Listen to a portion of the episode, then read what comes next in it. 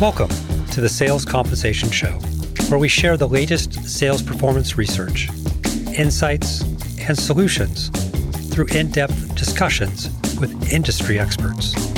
So put that spreadsheet away, grab a beverage, and enjoy the conversation. I'm your host, Justin Lane.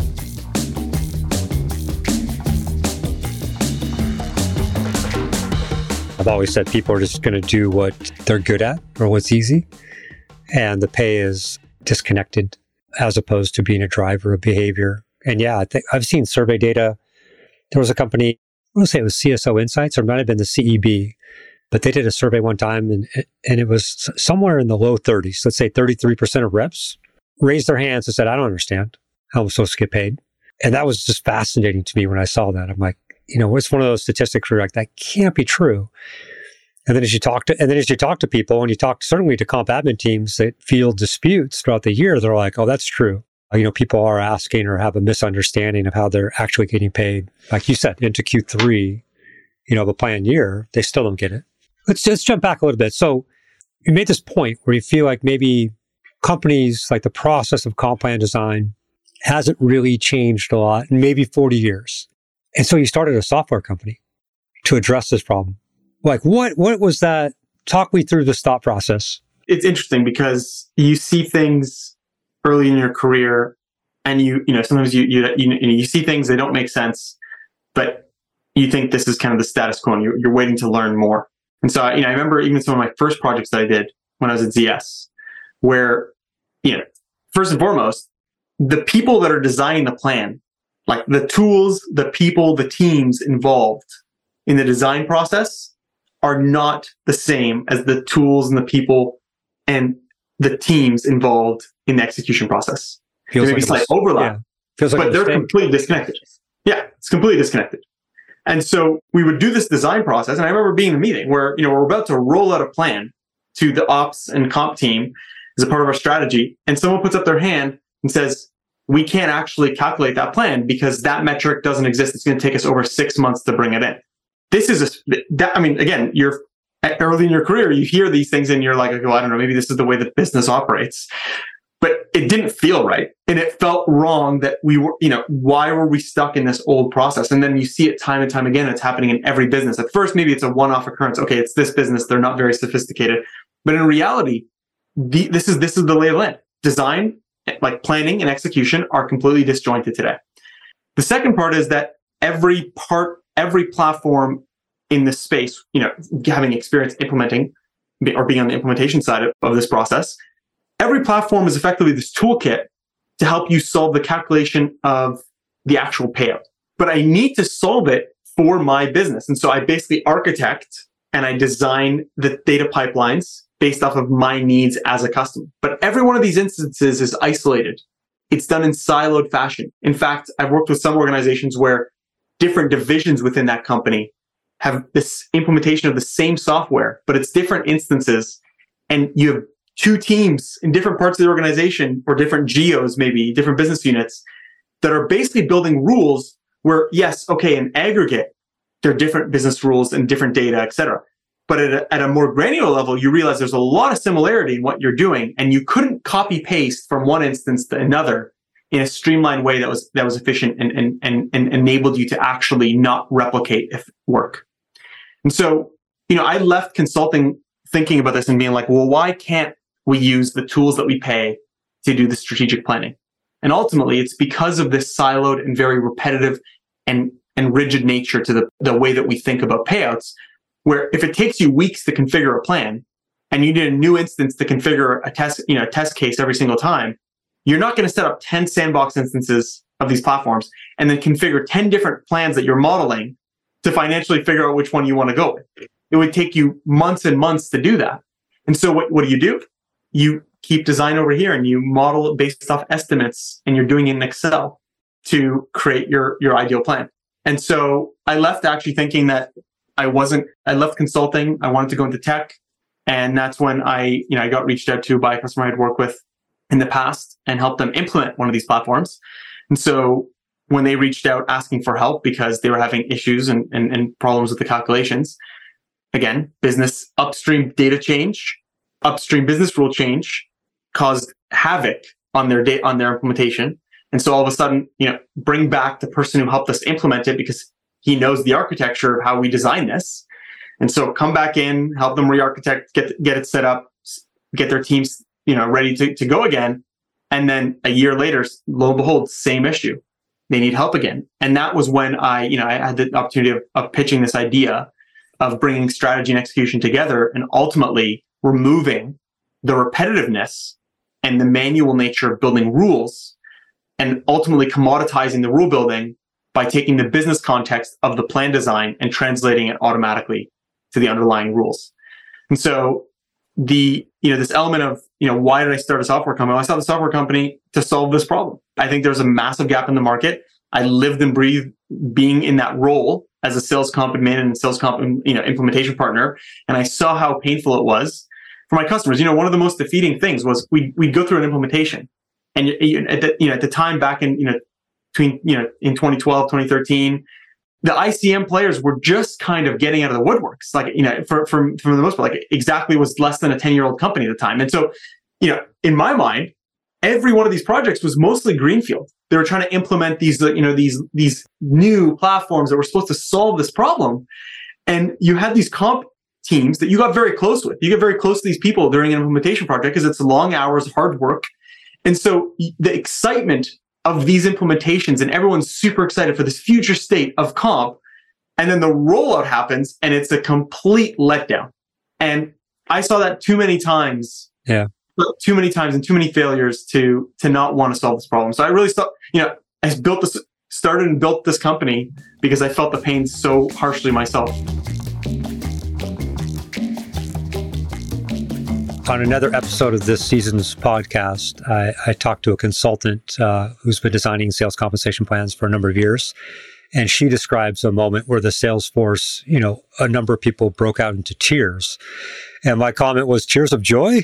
And the answer was no, definitely not, type of things. So it's great to hear, you know, the positive stories around sales compensation of where when you do things, you know, where the, the reps clearly can see a path uh, to earning more money, you know, it goes well. I think when they, when there's some confusion or the communication is not done well, or they don't understand and they feel like maybe that their earnings potentials have been limited in this year is where it doesn't go quite as well. Yeah. Well, and I think the key part to that is just data driven. And I mean, in everything I do, if there's any, you know, exceptions that come my way, whatever, I think that's also why I'm good at this role is there's always the human element to it but let's start with the data first and so it's that clear communication that's backed by data of here are the facts here would be my recommendation based on the facts now let's mm-hmm. add in the human component does that change at all or is there something oftentimes where I would go and where I would make the recommendation is that if there is something based on the human component that we need to do for this individual, it belongs outside of sales compensation. I think that makes a lot of sense. Yeah. So let's talk about that human component for a second. And I think that in my experience, you know, people try to get that experience in, in a variety of different ways, uh, whether it's through direct feedback from the reps through a survey, or maybe trying, you know, to get that feedback as a proxy from the sales managers. And on, you know, the far end of the spectrum, people going on sales calls or listening to, you know, some sales meetings to get a feel for what the sales reps do you know, and then trying to to figure out, you know, where do they have control or prominence over that sale. What did you do to get the the perspective of the rep or to make sure you understood the the human component of of the what I always call the math problem that you're trying to solve? Exactly. Yeah. Well, I think the number one thing that feeds into everything else, and this goes for my current role and for my previous roles, is the sales VPs that I've supported have I've always had a great relationship with them, and it's always someone that they can come to me. I go to them at any point in time, and they are not only a partner, an ally, but most importantly, a resource. And just really setting that up as in when I reach out, there are, for sales compensation, let's be honest, there are different areas of compensation where there is a conflict there, right? And they don't get along. And I think what I spent my initial time in this role and in my old role was I am your friend. When I'm doing things, it is for the benefit of the business. And I'm truly curious when I'm reaching out and asking you. So I think it's that curiosity and partnership with those sales leaders. And then really through that, they just propel me down different paths. I mean, in my role at Adobe, just got really involved with our solution consultants, especially uh, supporting our product specialists. We rolled out our new a new product, first product that Adobe rolled out, and I think about 20 years that wasn't an acquisition. Okay. So being part of that was really interesting. So that's why they had me involved with their solution consultant, so I could really get that on the street feedback. So yes, I would join sales calls again as I can. I do the same thing at Intermedia. Luckily, it's a little bit smaller, a little bit easier to get that information without having to sit in on those different calls. But again, it just gets back to that partnership with sales leadership and really having uh, an ally there. So, you have a book about the idea of what a CEO needs to know about sales compensation. And I think I've heard you talk a number of times about connecting strategy to sales compensation, corner office to front line. Balance this out against the idea that as I talk to a lot of companies, we have sales comp planning, we have sales comp execution, and these two things maybe sit in different business functions at different levels in the hierarchy. How should people reconcile this idea that it applies from the front line to the corner office and then it sits in all these different places within the organization? Is there a way to streamline it, make sense of it? Well, I think at its essence, what we're trying to do with the sales compensation program is we're trying to get a message across to the sales organization. You know, at its essence, the sales compensation program is, is a communications tool, right? So we want to say something to the sales organization. We want them to do something. And it would, it'd be a whole lot easier just to pay everybody base salary and not go through all the machinations of how to design and, and manage sales compensation. But we do it because we're trying to get a message across. And that message is hopefully around the goals and objectives and the strategy of the business or it could be the business unit or of the team that that, that salesperson is, is working for. So when i look at kind of simplifying what we're trying to accomplish sales compensation is not about trying to make sure people earn money or trying to make sure that we're you know doing certain you know detailed things in the organization. Sales compensation is trying to make sure that we're connecting the strategy to the salesperson. So the part of the strategy that they can control they are motivated to do that. So we want to connect strategy and we also want to make sure that it's going to be something that's going to be motivational and exciting and, and it's going to drive behavior. So when i wrote the book justin i i actually wasn't interested in writing a sales compensation book because I thought, you know, there, there's several sales compensation books out there and there's some pretty good ones. But what I realized was missing was a couple things. One was there wasn't anything that really talked about how to make that strategic connection, hence the title, what your CEO needs to know. It's kind of tongue in cheek, right? It's really what you need to know about sales compensation or anybody needs to know. But we weren't, a lot of companies weren't making that connection to the strategy. Um, the other was as sales compensation books go, they're kind of boring, right? so, so you get into like 40 different sales compensation plan examples, or here's how the mechanics work, whatever. And what's the first thing an executive does with that book? They give it to their analyst, right? here, here you read this. I'm not going to read a bunch of commission tables and stuff. So we needed something that actually talked to leaders, uh, leaders who are heads of sales operations, who are heads of compensation, who are heads of HR, who are heads of companies like presidents and CEOs. So we wanted to make something that was going to be accessible and, and talk to those leaders, not just through a bunch of numbers and tables, but through methodology and models that help you with how to think about sales compensation and how to solve the problem, not just like here's how a commission rate works. And one of the other things we did with the book was we wrote some interesting stories to kind of tie it all together because stories are kind of at the core of our primal wiring, right? If I can tell a story about something, I can get that message across. So hopefully we created a book that actually helps people connect to that topic on a little bit more of a human level than just a technical level. Here's another question. So, you again, you've been involved in sales compensation for a while. So, I'm always interested because I think that the longer folks have been around sales compensation, the more we think about things the same. How often do you think sales compensation plans should be reviewed? I would say at least quarterly. Quarterly. So, okay. Yes. So sh- you want to also look for look for soft measures. Yeah. So you don't want to look only for for hard measures like my revenue or my market share. Yeah. So you would also want to want to look at cancellations. Um, you want to look into my, the backlog. Have I got enough in my pipeline? Are my processes working? How is my forecast accuracy and these kind of things? So just going by revenue, how much is my revenue versus the compensation I paid? That's one measure, but it's not really meaningful if you don't look at all the other things. Yeah. So there are, there are many, many things that you that you can consider and you really should uh, set them up in the beginning of the year so what do i what do i think is the measure for having a successful sales plan a successful salesperson and a success for my company. So these are the th- three things that you want to look for. No i really like this idea of a quarterly review. When i asked the question i was very much expecting the once a year answer because that's how I was, you know, taught in the consulting world uh, 20 years ago that you designed it and it was almost a fire and forget strategy.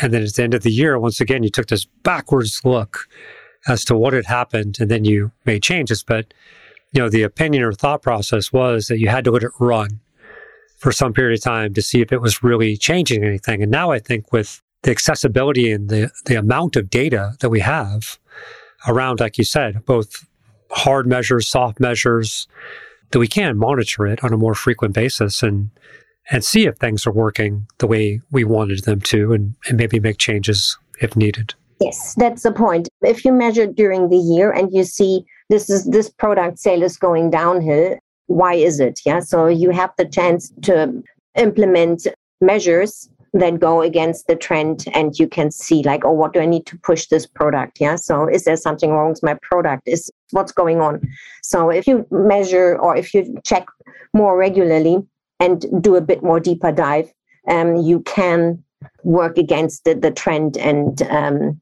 yeah be more successful yeah so at top of the show i mentioned you re- recently had a post on sales compensation communication I loved it. It had nice one, two, three, four, you know, a checklist of steps for, for people to follow. And to me, this is one of the areas where people do a ton of work on the design project. And then at the very end, they fall down and fail to, to communicate it to the field force in an effective manner. What do you think are, what are some of the best tips you could share uh, for the folks listening today? Yeah, there are a couple of things. So number one, get everyone engaged yeah? So you you should not never do it on your own yeah? So you need to reach out to hr you need to reach out to finance. You need to know know and understand the company strategies. You should always have a rollout plan yeah? So who is communicating what to when to whom yeah? So that's very important because communication everyone in the company should know what your company strategy is not only the executive level yeah so you need to everyone in the company would like to support your your strategy but if they don't know it how can they support it? And with the sales plan what i usually did when i when i had my educational rounds with the sales folks i would start always with this is what we want from you and this is why we want it from you. Yeah? So, I mean, there's some elements that you can't reveal, like if you were planning a huge merger or these kind of things, yeah, that has impact on your share price. But other than that, you can communicate, anything. And I get a lot of um, feedback from the sales folks like, oh, that's the first time we ever understood a sales plan. And then they are more successful because then they know what is expected from them. Yeah. I also start my education rounds usually with Do you want to drive a Porsche or do you want to drive a Golf? and then they normally look at me very confused, like because of they, of course, they want to drive a Porsche, yeah. So I mean, both very good cars, yeah. But um, yeah, and then I then I explain to them what they need to do to drive. Here's the steps to get there. What you need to do. These are the steps to get there. Yeah. One of the things I say a lot to people, probably you know, people that that have heard me or talked to me on the phone, have probably at some point in time heard me say that common practice is rarely best practice. Mm-hmm. And I think a lot of what people find around sales compensation when they do a quick Google search is common practice. right? Maybe it's a sales leader or a CEO saying, "Well, here's what I've seen. Here's what's you know at different companies," and people and people put you know put a, a halo or or expert bias around. They're good at one thing. They must be they must be knowledgeable about another thing. But I've also seen, you know, talking to a lot of companies over the years, you see kind of some some repeating themes or patterns, and people want benchmarks. They want to know what everybody else is up to. I think the longer I do this, the more I'm like, uh, why do you care what everybody else is up to, uh, type of thing. But you mentioned, right, that you have some contrarian views. You like to challenge the status quo. What types of common practices uh, would you say maybe aren't best practices, and you would give people different advice around? Yeah, I would say there, there's probably two that immediately come to mind. One is figure out a way to make sure that you have a clear culture and interweave it wherever possible into your plan. And when I say plan, that is everything that that encircles that. Uh, and this is the approach that your your your your leadership takes. It is in the plan document wherever possible. Like, what is our purpose, our mission, and our, our, our values that we want to act upon? And and oh, by the way, we want our customers to feel on a daily basis from us. It's that sort of thing. And the guess and the, the reality of that is it has to be different for every company. So this is the contrarian, a little bit of the contrarian perspective. You can't take a job description and you can't take an old plan, dust it off and say, this will work because it needs to be distinct and unique to you and your strategy at this moment in time. And after your strategy changes and after this year changes, it's out the window. You have to look at these things to address specific needs of your organization at that moment in time because we all know the world changes. So we need to make sure that we keep up with it rather than a once one and done because that just it just doesn't it just doesn't play out that way. It doesn't it doesn't work in the long run. And then the other one is math matters more than benchmarking.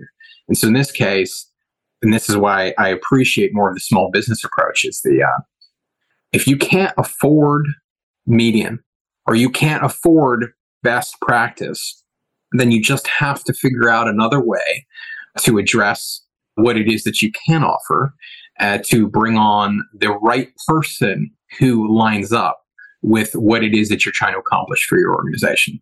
And because that is reality for most every organization that is that that is not the really big players, what you have to do is do something that is almost necessarily not common, right? In order for you to stand out, which means you have to think creatively to address that. And kind of in this case, not exactly act the way that everybody else does. That's the part where I feel like it's okay to be different. In fact, it's so much better to be distinct and to be different because you have to be. You can't, you don't have the dollars in many cases to be like the everybody else. And oh, by the way, as soon as you become vanilla like everybody else, then what exactly do you stand for? And what exactly do you go and pursue? And how do you differentiate yourself in the marketplace?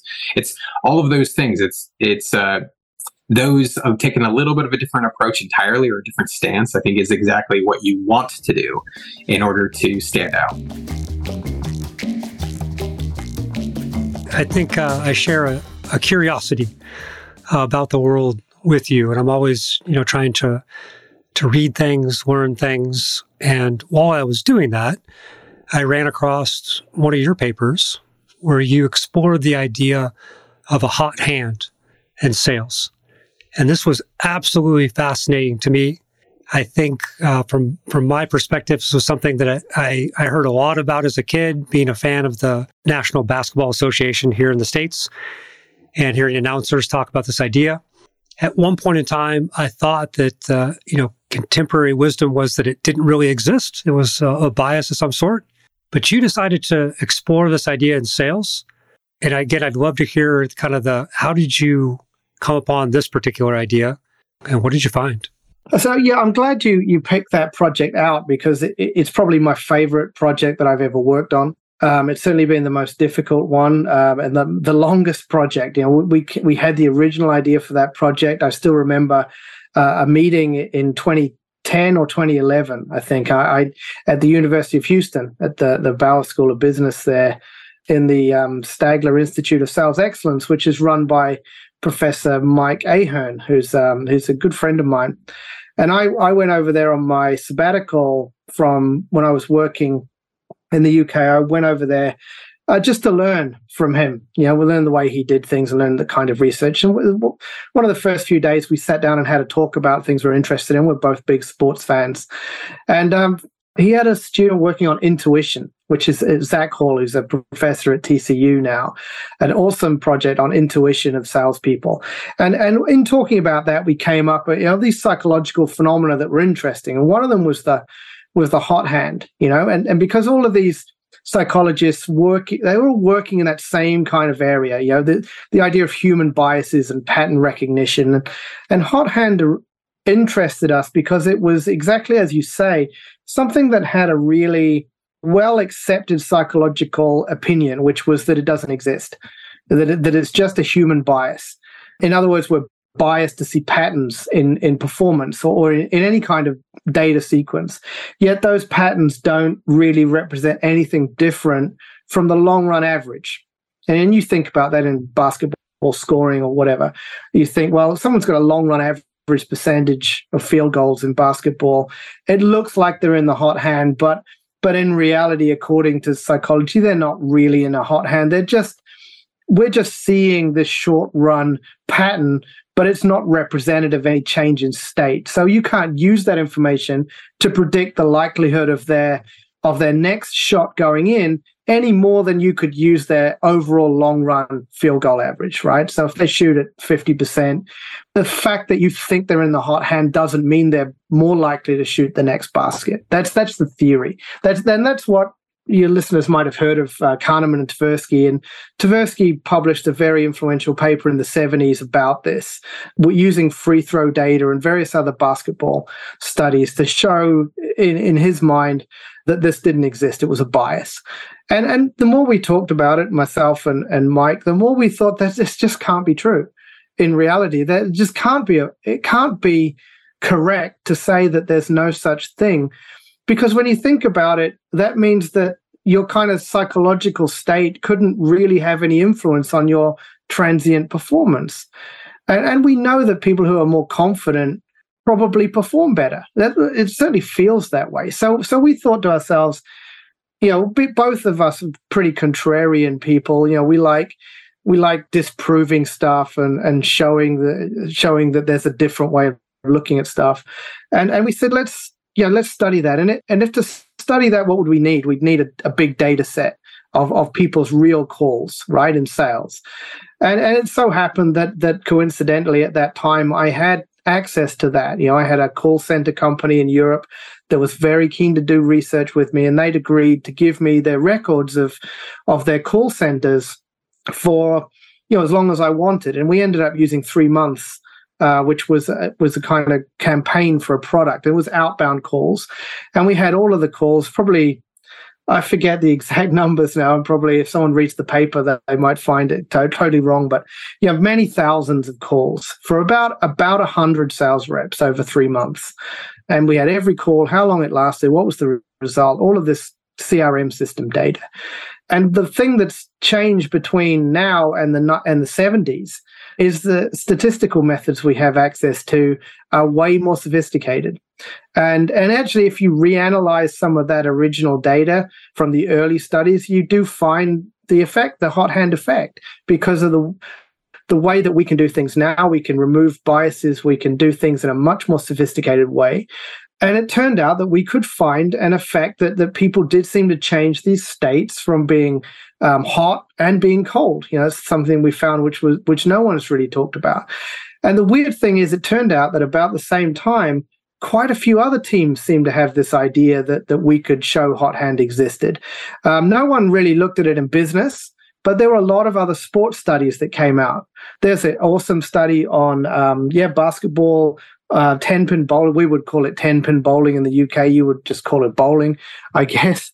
And a bunch of other studies that showed how the mathematics of the original studies is is just not right. So that it, it's actually more likely that the hot hand does exist than doesn't exist. So if we had got our paper accepted straight away, we would have been the first to show that, and uh, you know maybe we would have got a, a, Nobel Prize, but I doubt it. But we we now would claim to be the first to show it in, in a in a business context with a real world job, as long as you don't count poker as a real world job, which is debatable, I guess. Um, so that's the story. I mean, long winded, I suppose, and we created an idea that you could actually because we we showed them in the paper we show the mathematics of, of predicting whether somebody is in a hot hand or or not with with the equations.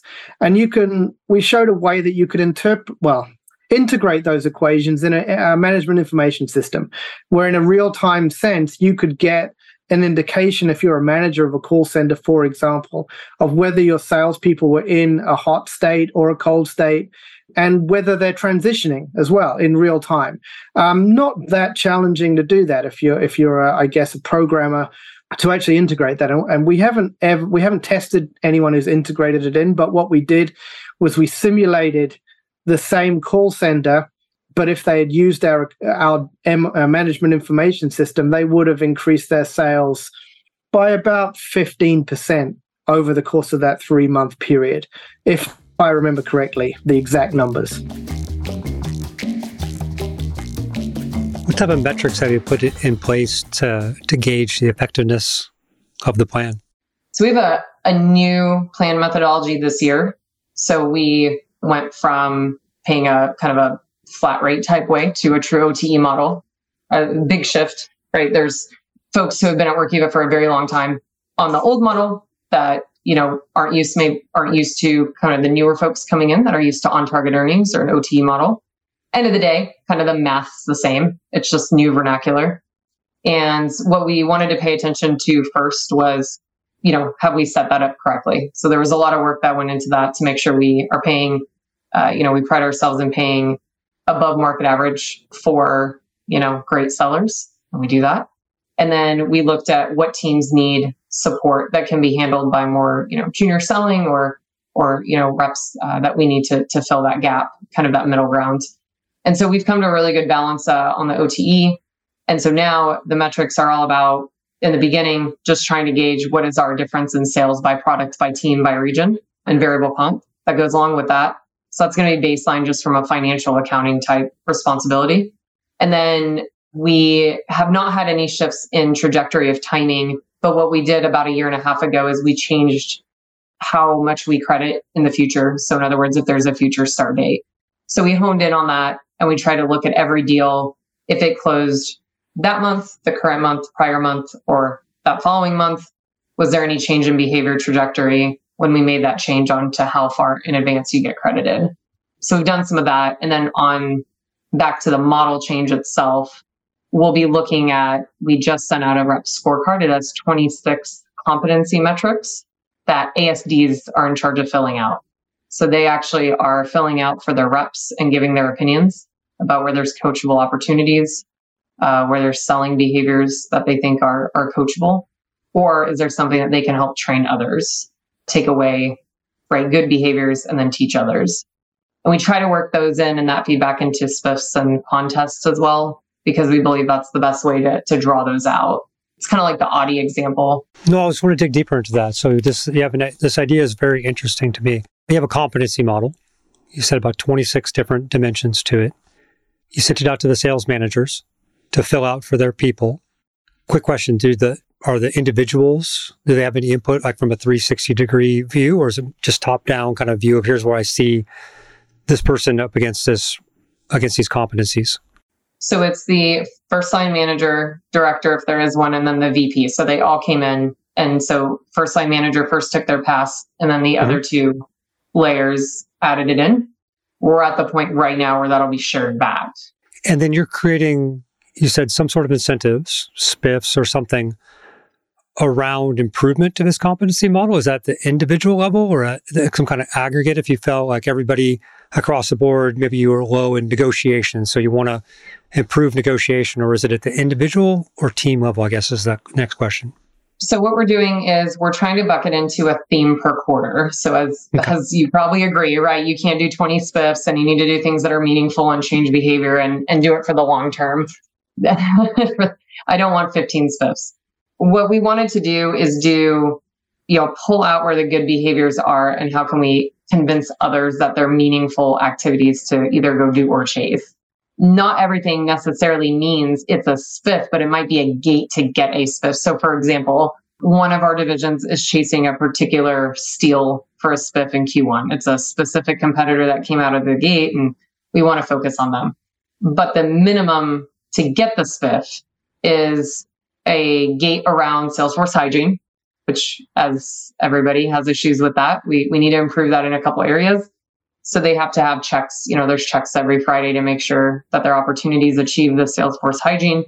And then there's a gate on our, our pitch deck, essentially, right? We get a new pitch deck every year, every half that we want the reps to be versed on, know, know how to speak to it, know how to give the pitch.